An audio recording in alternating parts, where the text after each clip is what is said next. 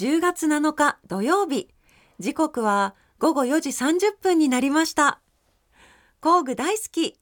この番組はネットでもリアルでもものづくりのサプライヤートラスコ中山の提供でお送りします。工具大好き。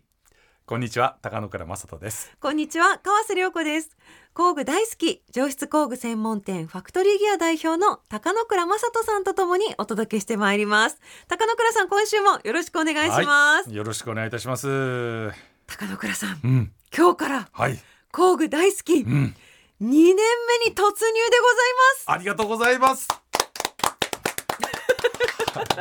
張り切ってまいりましょうねここ数週間毎回なんかお祝いしてますよね。まあちょっとおやしすぎ、ね、突入するぞありがたいお話だけれども。そうですね。本当にね。頑張っていきましょう。頑張っていきましょう2年目。も皆さんよろしくお願いします、はい。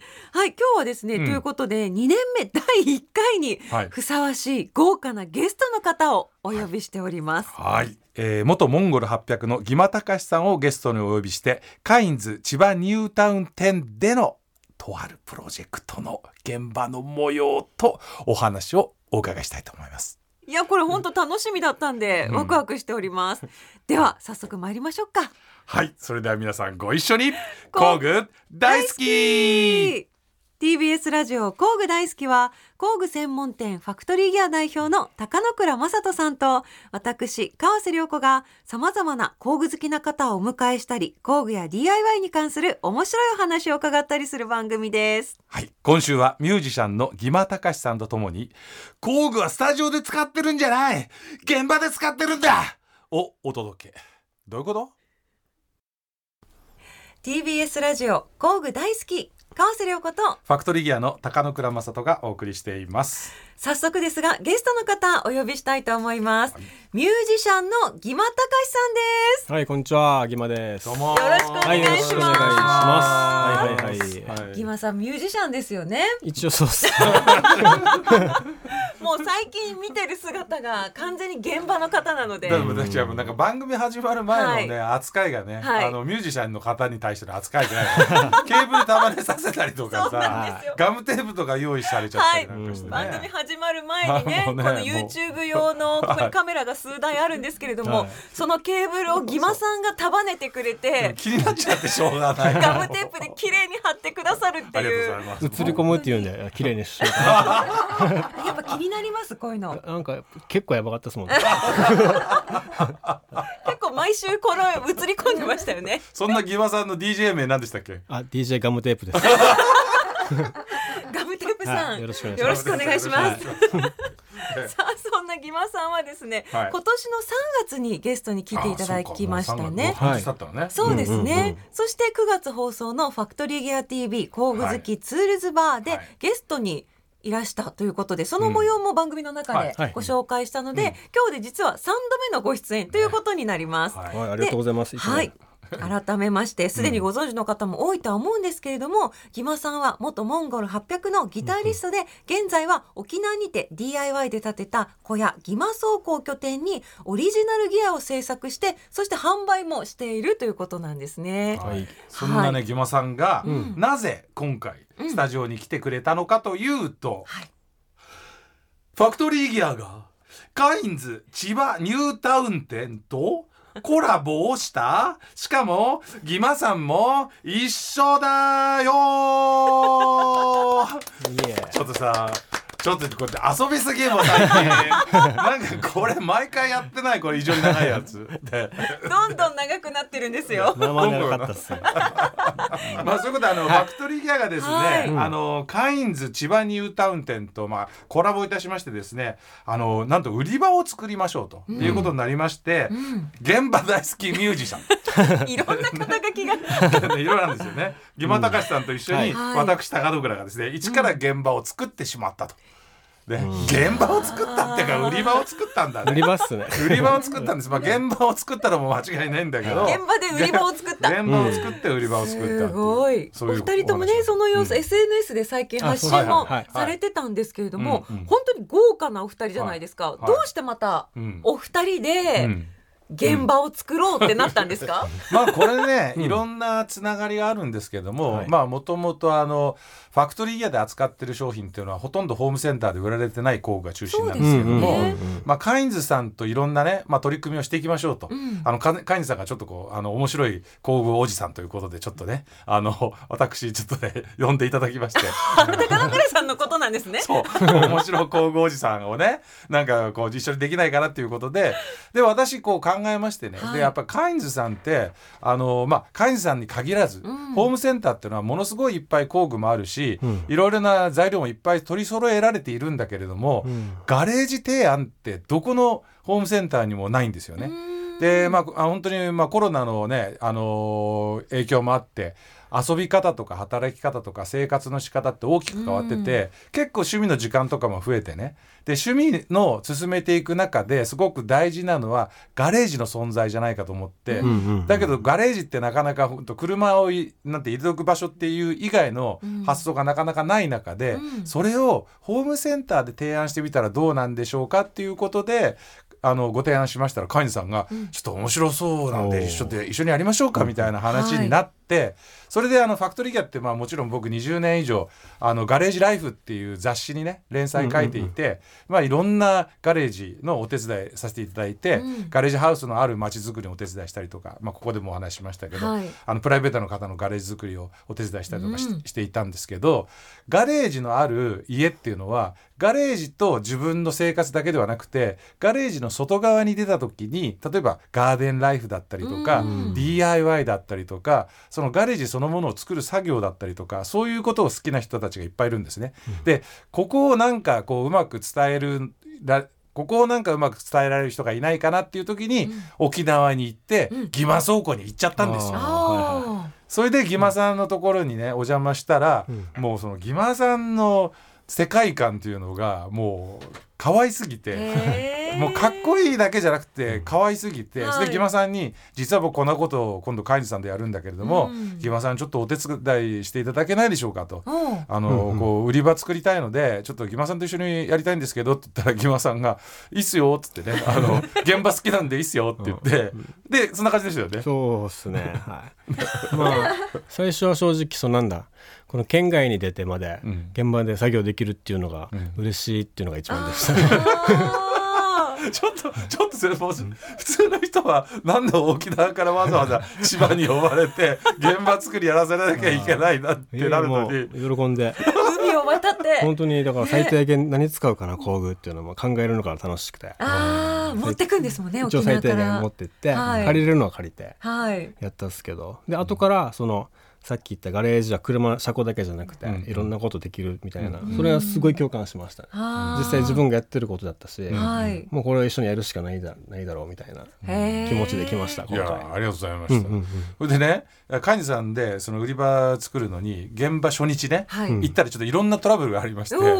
あのなかなかいい感じでセットアップされてなかったんですよ。うん。で普通はみんなそこで「なんだよ」とかなるんだけど、うん。ギマさんにもなんかちょっと2時間ぐらい押しちゃったから、うん。ギマさんにご迷惑かけちゃったなと思ってギマさん見たら、そのどうしようもなくなってる状況の前でめっちゃ笑顔になった 結構やばかったっすよね。やばかったけど。俺いつかやるか分からんけど俺今日最初修羅場喧嘩とかなるんじゃないかなと 思ってましたもん。そんなにですか？結構やばかったけどでもここホームセンターだぞと、何でもできるじゃないかっていう。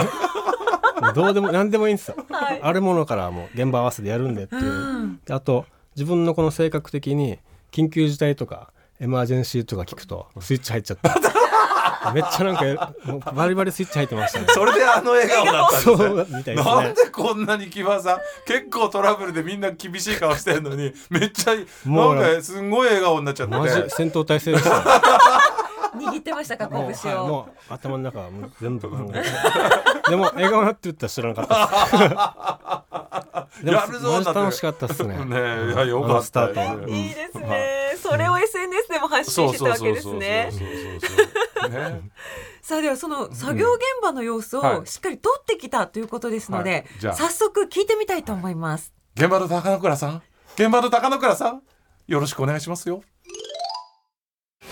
絶賛作業中の現場に到着いたしました。こちらがですねファクトリーギアとギマ倉庫さんのコラボいたしました。ガレージライフ提案コーナーでございます。ねちょっと見ていきたいと思うんですけれどもガレージの外側もちょっとおしゃれに可愛くしたいっていう時にちょっとギマさんがガレージの外側の空間をちょっとこうね演出するっていうことでお願いしましてですね。あ作業してます。こんにちは。こんにちは。やってますね。あのギマ高橋さんです。ギマ総合さんのね。あのお作業してていいですか？ー、もう作業しててもいいですけれども。あのね立ちます立ってもいいですか？今回ねもう今日の作業3日目なんですけど100%現場のおじさんです。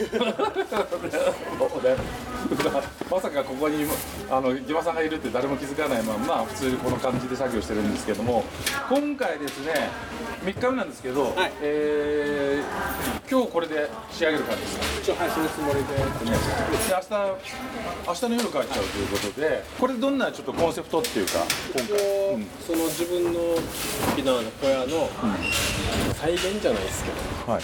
色色もこんな感じだし、これね非常にいい感じでこう擦れた、あのペイントでまさか今日塗ったとは思えない塗り加減なんですけどこれちょっとなどんな感じでこだわって塗っているんですか？こだわり？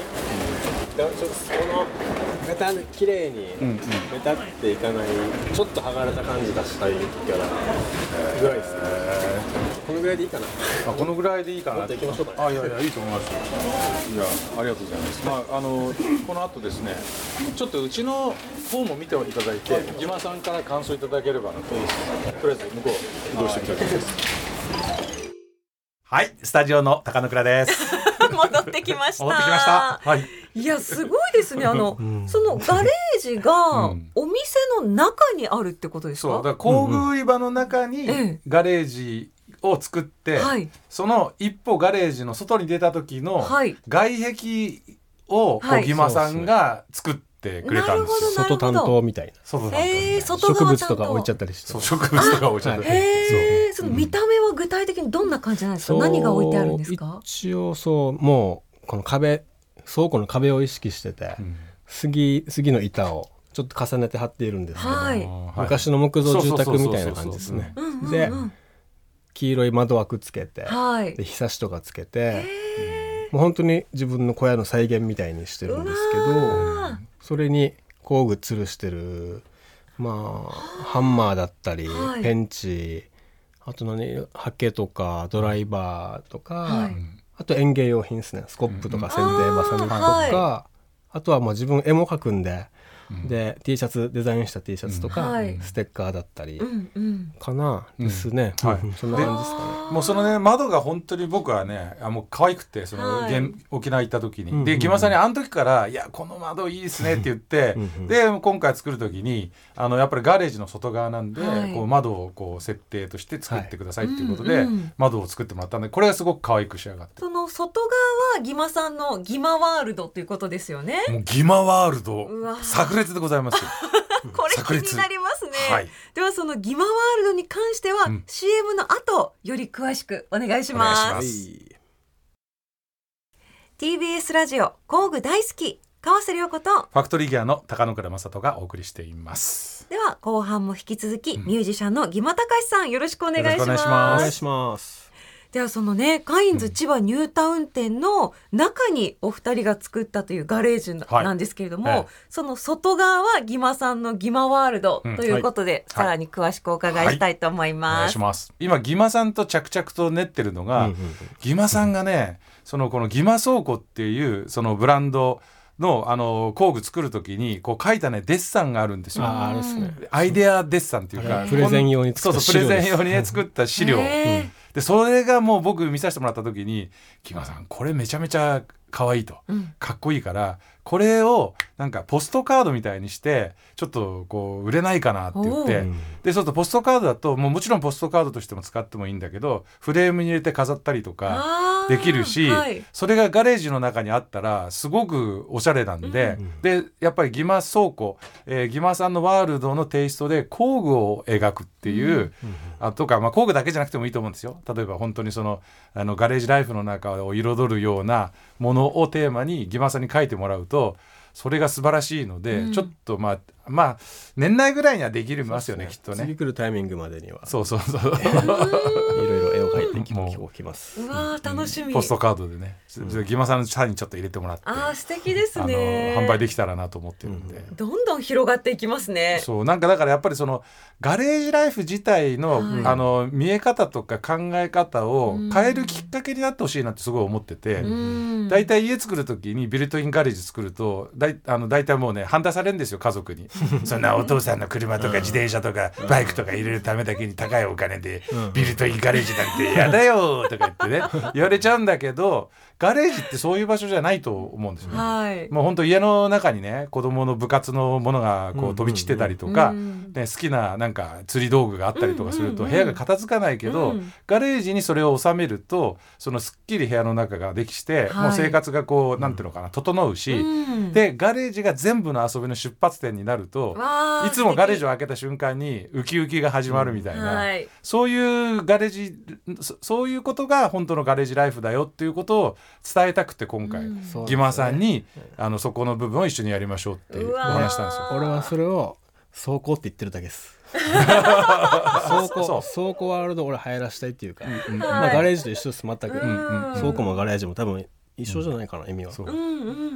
だから今回ねあのベース置いたんだけどね、はい。あのあのすごい売り場ちっちゃいのに、その中にわざわざベースを楽器のベース。楽器のベース。展示してあるんですか？あのファクトリー側にあります、えそうそうそうー、ギマさん側じゃなくて。なんでかって言ったら俺はギマ倉庫行った時にギマさんのギターが置いてあって、はい。でギマさんでこれどうするんですか？って暇な時で弾いたりとか気分転換に弾いたりとか言うからあそれだよなと思って、はい。それであのあの楽器ベースね置いたりとか、あとあのウイスキーのボトル置いたりとかしてあって。はい。でそれはあのあの僕は行きつけのバーにお願いして 空き瓶もらって、あのウーロン茶入れてありますから飲まないでくださ めっちゃリアルっすよね。びっくりする。いなんかそういう場所をこう伝えたいなとうかん。みんなに感じてほしいなと思って作った、う。ん。趣味の空間がそこにあるわけですよそうそうそうそう。ね。である工具はやっぱりこう、なかなかね普通に手に入らないっていうか、ちょっとこだわってて、うん。あのやっぱりあの遊びってこだわりがないといけないから、工具はやっぱりこだわる、んね、えー感じでいきたいなというんでファクトリーギアの厳選した工具だけ置いてあるみたいな。今倉庫の工具に関しては今のところ日本本土では千葉にしかないです。あそうそうそうそう。このカインズの。見れるのはね。イン手に触れるの。にしかうん、すごい。そう。めっちゃレアな展示が。だってギマさんのギマ倉庫のあの本当にロゴの力って偉大だなって川瀬さん思うでしょ。思います思います。今日ね一つねあのこうあの、はい。ギマさんに持ってきていただいたんですけ園ど芸女子にスコップを。園芸用のスコプ。レゼッントしました。農業でしょって渡されました。農業です。農業だ農業女子あの持ち手の部分にギマさんのギマ倉庫っていうブランドが、はい。んあの刻印してあるんだけどそれだけでね全然その物の価値が変わるっていうのは、うんうんうん。やっぱりこれがなんていうのデザインの凄さだなってそいうふううなんにですよ。思いますよね。あの飾っていたくなるし、うん。で見てるとああ畑行きたいっていう気分になりますしうん本当このギマ倉庫のこのロゴ一つでうん全然テンション変わってくるなとそうそうそう思います。そうそうそう。だからやっぱこれギマさんのギマワールドがね、はい。僕すごいこうあのハマっちゃったの。うーん。だからどうしても僕ら工具工具したでクールでスタイリッシュでかっこよくってっていうのがディーンなんだけど、うんうん。ギマさんはそこになんかこうナチュラルさとかあったかさとか、沖縄のゆったりしたところみたいのうんがやっぱロゴとかいろんなデザインにこう反映されてるんでこれ工具の世界とはね結構真逆にあるあのテイストなのね、だからアートと工具ってすごい離れてるんだけど、うん。でもギマさんアーティストだからそのアーティストが工具をこうね手加えるとこんな風になるよってのは、ギマさんの工具のラインナップだと思うんですね。うん。だからそれがすごくなんていうのかなこう、えーエッジが効いてるっていうかちょっと僕らと真逆のあるから、うん。コントラストがあってすごく面白い売り場になりましたよね。うん。うん。嬉しいです。ありがとうございます。いやいや本当本当。へえ、ギマさんあのどんな工具でどんなものを作ったんですか？今回ですか、はい。まあそう。でもなんかやったことはギマ倉庫側ははい木材加工と色,、色塗りでしょ、うんうん。まあそのぐらいしかしてないので、まあでも結構インパクト叩いてましたよね。インパクトあとは久しぶりに釘打ちしました、ああなるほど。最近はもうビスばっかりでインパクトだけど、はい。ギマ倉庫ハンマーここぞとばかりで 使ってあの窓枠の時に釘、うんうんうん使ってそれ嬉しかったですね、ああ。釘やっぱいいなと思って やっぱいいな。最近ハンマー叩く音聞かんすもん。現場とかで。そうなうん。そうなんだからでですか？いやあのね。こう、うん大工さんの家作ってる現場って、うん昔はトントントントントントン、うんうんカンカンカンとかいう音が聞こえてまっしてたいう音がした昔でしょ、今は違うの。ヒュン。そうそう。ヒュン。ドドンドドン。とかってそうそう。タンタンタンタンっていう。モーターとかエアのそそう。か工具音が変わったの、うん。今の大工さんはもうそんなトントンってやるところはほとんどないから、うんビュンビュンビュンってババババババってあー。釘がもうネジになっちゃったっすね。そう。そう。音がヒューッことか回してもうモーターで一気に回す。あとはタッカーっつってホホチキスあるでしょ？あすね。あのホチキスのあの文房具のホチキスをエアーでん。めちゃくちゃぶっといあのホチキスをバーンと打つんだけど、その時の音がまたね、いいっすよねあれ。うんっていうこういうパンパン。うん。うん。そうそうそうウィーンってここん。なこん。な音ですよね。あの俺エアコークのモノマネできますやってください。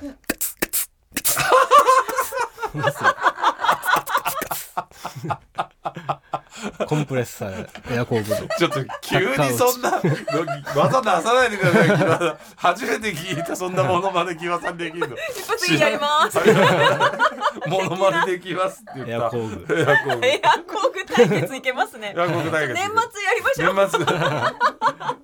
すごい。でもやっぱ音も大事にされてますもんね結構ギマさうんん聞いちゃいますね。へえ確かに昔本当に聞こえてました。であそう。あの子のお家家建てるんだそうそうそうそう。みたいな思ってましたもうんんそうするとねその時はまあこうまだ木の骨組みだけでなんか勝手にワクワクしてよく見てましたね。ミュージシャンの人ってだからうん。現場の音とかもだから音楽に聞こえるんでしょうね。そう。今回一つめっちゃいい音する工具が使っててはい。今思い出してなああれだな。あの釘締めってわかりますか？釘締め？釘締めっていうはい。道具があるんですけど、はい。うん。もうなん入り込んだ奥を叩きたいけど釘、うん。うん。ハンマーもちろん入らないじゃないですか、はいはいはいはい。あと自分も窓枠作ってからあのアクリルガラス面に対してハンマー危ないから、はい。はい。バールあるじゃん。L 型のバールの、はい。バールの先はこの平べったくなってるじゃないですか、それがただのポンチの先っちょと一緒なんですよ、はいはいはいはいはいカットした丸、はい。ポンまあ、ポンチですよね、はい。あれを日本製の、はい。それ叩くんだけど、はい。それを使い終わってコロンって置いた時にキーンみたいな。おいい音すんな釘締めみたいな釘締めはいい音してました。釘締めはいい音してました。しかも釘締めてる時の音じゃなくてさ離して置いた時のキーンって音が。だからなんでそれがキーンって音するかって言ったら、はい。あのねコードがあるのよ。うん。いの。ああそうだかもしれないですね。叩いて簡単にそれがこう形があ叩かれたやつが崩れちゃったら釘締めできないからそうだね。釘よりもハンマーの力にやれないようなあの硬さがあるわけ。だから普通の鉄よりも硬いからうん。うん。うん。あの地面に落とした時の音が高くてはい。カラカランっていい音がするのはそれコードに影響してるんまですよ。へーさにその通りです。あれ柔らか柔らかかったら使い物にならないそうそうそうそうそうそうあの備長炭と一緒ですね。そうそう備長炭と一緒。全然わかんないです。う これもうね僕とギバさんは今の話ね結構めっちゃ嬉しく話してるけど。そんな発見もあったわけですね。うん。はい発見しましたね、へえいやこれはちょっと行ってみたくなりますね。ねぜひはい。カインズの千葉ニュータウン店、はい。はい。えーこれあのお二人が作ったスペースはどれぐらいの広さなんですか？えーとどのぐらいあるかな？ファクトリー側で幅どんぐらいですかね、あれで6メーターぐらい。6メーターうん4メーターぐらいあるかな、うん。あの全全体で言うとね、そのぐらいだと思いますよ。な、はい。何コーナーというかカインズとかすごい広いじゃないですか。いやツールワールドって言って、はい。工具のて特別コーナーなんですよ。なるほど。でそこに行ったら、はい。もう大体もうあ他とあまりにも出してる空気が違いすぎるんで、おすぐわかると思いますよ。おわかりました。結構一番あの分かりやすいいあのどっちかっていうと材料コーナーから工具コーナーに行く入り口入り口に近いところなんで、はい見て見たらね結構目立ってましたね、はい、うええーんうんそのいつぐらいからそいやのもうオープンしてますコオープンしてます。あオープンしてるんはい、ですね、9月30日からオープンしてるんであもう今いついつ行っていただいてうんうん。も大丈夫です、はい。へえ、うわこれ実際見てみたくなっちゃうんですけど、はい。そしたら来週はですね、うん。そのファクトリーギアさんの方のエリアのお話を、あそうですね。詳しくよろしくお願いします。ギマさん夢中であまり見てなかったんですよ 自分のところが。落ち着いてからよく見ました。じっくり見ました。そこをちょっとチェックしていただいたそうですね。もう3日間ではい。完成されたんですもんね。そうですはい。すごいですよね。ではギマさん来週もお付き合いよろしくお願いいたします。よろしくお願いします。はい。さあ高野倉さん、はい。あっという間にエンディングですが、はいギマさんやっぱり独特の独ギマワールド。ギマワールドですよね。はい、心は丹蔵さんなんで 心はうまいこと言うね。さすがでございます。はい。本当工具のことになると、うん。あの言葉数も増えますし、笑顔になりますよね。あれが素敵ですよね。本当そう思いました。いやー、はでも面白かったです、うん。はい。来週もねその、引き続きお二人が作ったコーナーのお話が聞けるということで、はい。とても楽しみにしています、はい。よろしくお願いします。工具大好きここまでのお相手は川瀬良子とファクトリーギアの高野倉正人でした。また次回。工具が今よりももっと好きになっているあなたとお会いしましょう。さようなら。工具大好きこの番組はネットでもリアルでもものづくりのサプライヤートラスコ中山の提供で